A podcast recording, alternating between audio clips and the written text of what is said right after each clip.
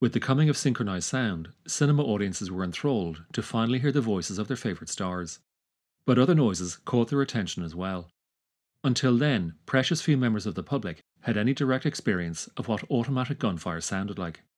And so, when in the early 1930s, Hollywood released a trio of gangster films The Public Enemy, Little Caesar, and Scarface, the rat a tat tat of the Thompson submachine gun shocked, thrilled, and appalled audiences in equal measures. But what about the characters? In Gomorrah, Matteo Garrone's scorching 2008 adaptation of Roberto Saviano's book of the same name, aspiring gangsters Marco and Ciro, played by Marco Macor and Ciro Petrone, discover an arsenal of weapons. They take the guns down to the river and, shooting off live rounds, marvel at the deafening racket.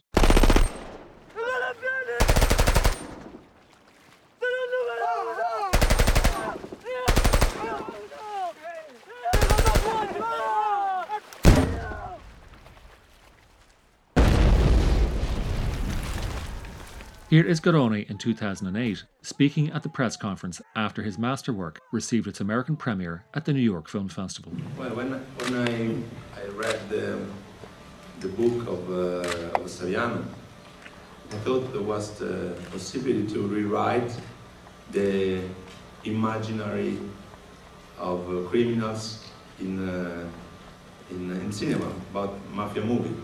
I thought was a great opportunity Garrone achieved exactly what he set out to do smack back the innumerable movies that have marketed the mythology of the mafia.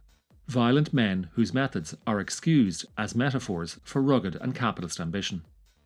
More than anything, Gomorrah strips away the legend to lay bare the facts that organised crime is a toxin that threatens to poison the world. And yet, in order to distance his film from other gangster pictures, Garrone returned four times to the genre's three earliest masterworks the Public Enemy, Little Caesar, and Scarface. In a moment, we look at the way Gomorrah echoes how The Public Enemy contextualized Tom Power's drift into a life of crime. Likewise, Scarface, where Antonio Camonte tries to assimilate into his adopted country. But for the first of the four examples, let us focus on Little Caesar. A seminal moment occurs when Cesar Rico Bandello is given a public dressing down by his boss, Big Boy Montana. You take it easy with that cannon of yours. Did you hear me? Yes, Mr. Montana. Rico, portrayed by Edward G. Robinson, is hot headed and even more ambitious. So while he is being berated by Sidney Blackmer's Big Boy Montana, director Mervyn LeRoy offers two crucial close ups. Rico looks at Big Boy, but not at his face. Instead, he fixates on the jewel that Big Boy wears as a tie pin and then the diamond ring Big Boy wears on his little finger. Before long, Rico has acquired similar accessories. Such ostentation has since become a hallmark of many a movie gangster. Think of how Warren Beatty's Benjamin Siegel obsessed over his shirts and ties in Barry Levinson's Bugsy, the enormous wardrobe Robert De Niro's Ace Rothstein wore in Martin Scorsese's Casino, and the chinchilla coat and matching hat donned by Denzel Washington's Frank Lucas in Ridley Scott's American Gangster. That showy combo, gifted to Lucas by his wife, catches the police's attention and thus leads to his downfall. But really, the movie gangster's obsession with fashion can be traced back to even before Little Caesar. Almost 20 years earlier, in fact, to 1912, to what is held as the very first gangster picture, D.W. Griffith's The Musketeers of Pig Alley.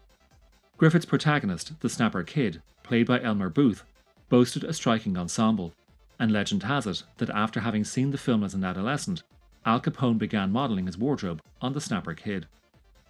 Making fact of the Capone legend, when Brian De Palma went to make The Untouchables in 1986, he engaged Giorgio Armani to design the costumes. I grew up in a tough neighborhood. And we used to say you can get further with a kind word and a gun than you can with just a kind word. and in that neighborhood, it might have been true. And sometimes a reputation follows you. There is violence in Chicago, of course, but not by me and not by anybody I employ, and I'll tell you why because it's not good business. Something similar but very different happens in Gomorrah. And this is the second example of Garrone distancing his film from the genre's origins.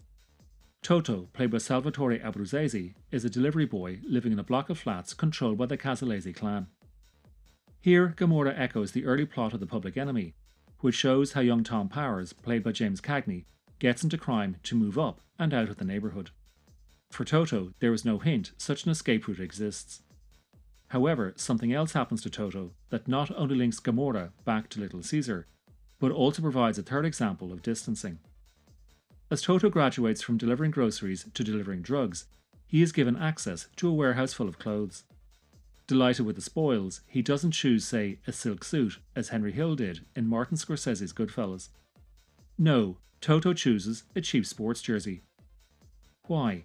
Because he was already given a far more prestigious item when he underwent the initiation test to enter the Casalesi syndicate. Toto was given a bulletproof vest. Mira come è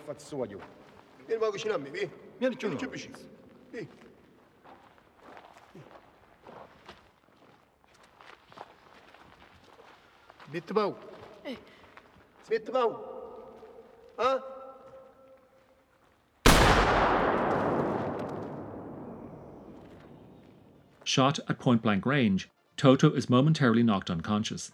He recovers, goes home, and in the bathroom, looks at himself in the mirror. He inspects the bruise on his chest with such pride that he clearly regards it as less a welt than a badge of honour, a crest declaring his membership in an exclusive club. Only in this club, the bosses are not interested in displaying their status the way Hollywood's gangsters do. Pasquale, played by Salvatore Cantalupo, is a master tailor who, under the thumb of the Casalesi syndicate, crafts expensive clothes at extremely low cost for some of Italy's major fashion houses. And this is where Garrone links his picture back to Scarface. In Howard Hawks' 1932 picture, Antonio Camonte is slowly Americanized. We first hear him speaking with a heavy Italian accent, but over the course of the story, he drops it in an effort to assimilate into American life. In Gomorrah, Pasquale is approached by Shan, a Chinese immigrant who has opened up a rival factory to produce the same expensive clothes at an even lower cost. In order to trade in that market, Chan, played by Zhang Ruanghua, speaks Italian without a trace of a Chinese accent. He offers Pasquale 20,000 euro if he will teach Chan's workers how to cut and stitch the materials needed to imitate the latest couture. Pasquale agrees, and we later see one of the very same gowns worn by Scarlett Johansson at the Venice Film Festival, promoting Brian De Palma's adaptation of James Ellroy's The Black Dahlia. At least he looks good with his shirt off. Where's your sketch pad? I was never any good. Ended up with a master's in history. Education's an expensive habit. Lee paid for it. I should have quit fighting. I asked him to. Besides, police work gives him a sense of order. Do you have a girlfriend, Dwight? I'm saving myself for Rita Hayworth. The fourth example of how Gomorrah smacks down the gangster mythology brings us back to the two young naive gangsters, Marco and Ciro. They believe that they will be able to strike out against the Camorra and go their own way. Even before they find the magazine of guns, Garrone has them quoting from Scarface. Only there is little possibility that they are quoting from the 1932 original, written by Ben Hecht and starring Paul Muni in the title role. In all likelihood, they are instead quoting from Brian De Palma's unofficial remake from 1983, written by Oliver Stone, where Al Pacino played Tony Montana. Don't fucking go crazy on me, okay? Just remember last year this time we were in a fucking cage, fool, okay? You remember. I like to forget that. I say be happy with what you got. You'll be happy. Me, I want what's coming to me. Or well, what's coming to you, Tony? The world, Chico. And everything in it. But here is the interesting thing.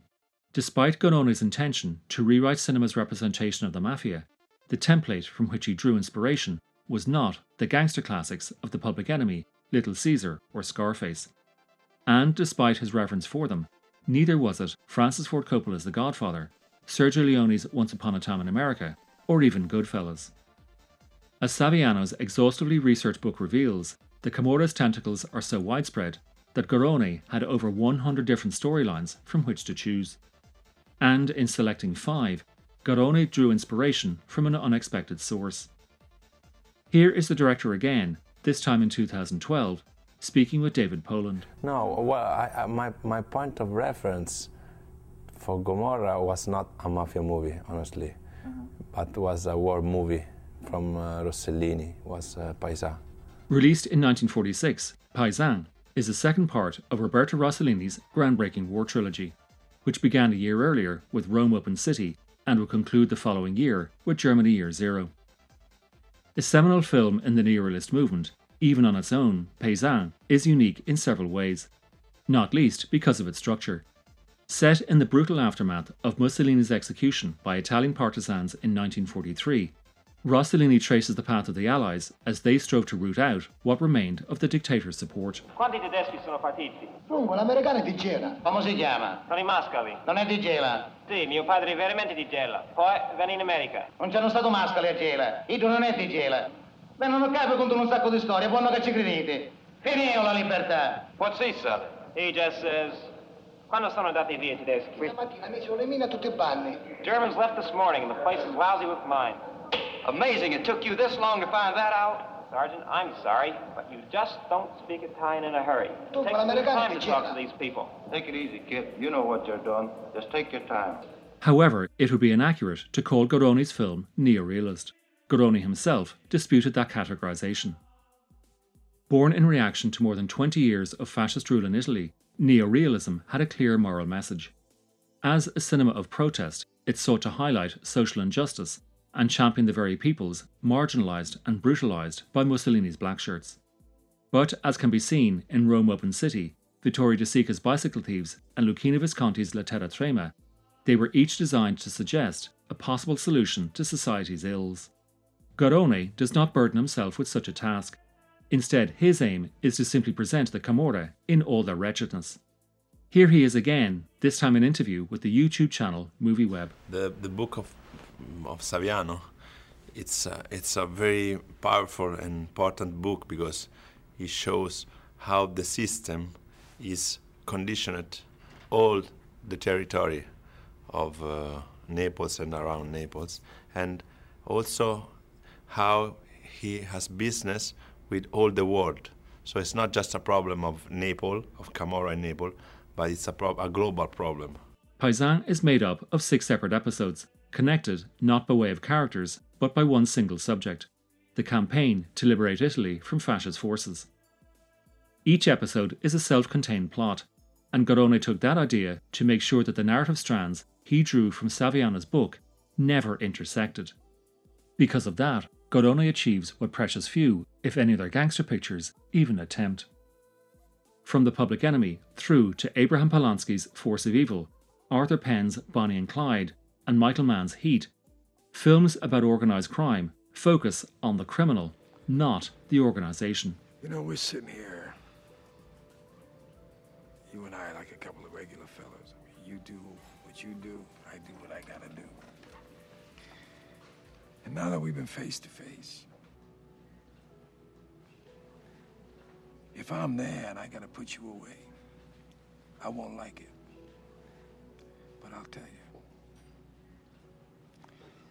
if it's between you and some poor bastard whose wife you're gonna turn into a widow, brother, you are going down.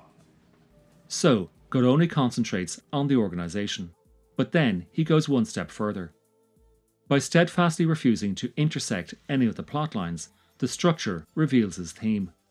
The Camorra's organisation goes everywhere. All of society's illegal activities are now interlinked. Nations are bound together not only by trade agreements, but also enmeshed by international crime. And in that way, Garrone positions his film within another category, one that flourished in the decades on either side of the turn of the millennium hyperlink cinema. There, the storylines appear unconnected, but either eventually intersect by way of collision or theme. Think of Krzysztof Kieślowski's Three Colors, Steven Soderbergh's Traffic, Fernando Meirelles's City of God, or Stephen Gaghan's Syriana. Corruption? Corruption is government intrusion into market efficiencies in the form of regulation. That's Milton Friedman. He got a goddamn Nobel Prize. We have laws against it precisely so we can get away with it. Corruption is our protection. Corruption keeps us safe and warm.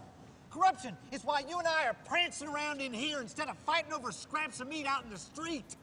Corruption is why we win. And yet, for all the global connections the Camorra so evidently have, they are not connected at all. They are disconnected from the chaos, brutality, and finally, toxic effect they have. And not just on society, I'm talking on the environment. In possibly the most obscene sequence in the film, Franco, played by Toni Servillo, oversees the illegal order to drive hundreds of barrels of chemical waste down into immense pits where they will be covered in by landfill.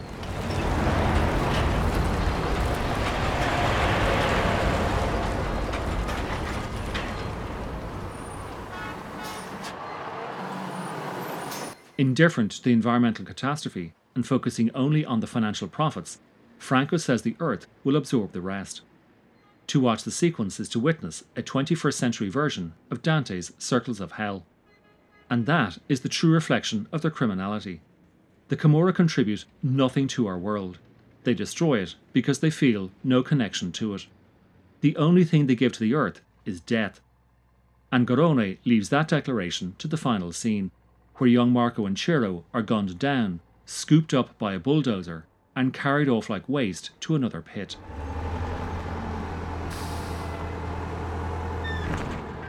The winner of five European Film Awards, including Best Picture, as well as a Grand Prix at the Cannes Film Festival, Gomorrah is relentlessly bleak. But in no way should that deter anyone from watching it.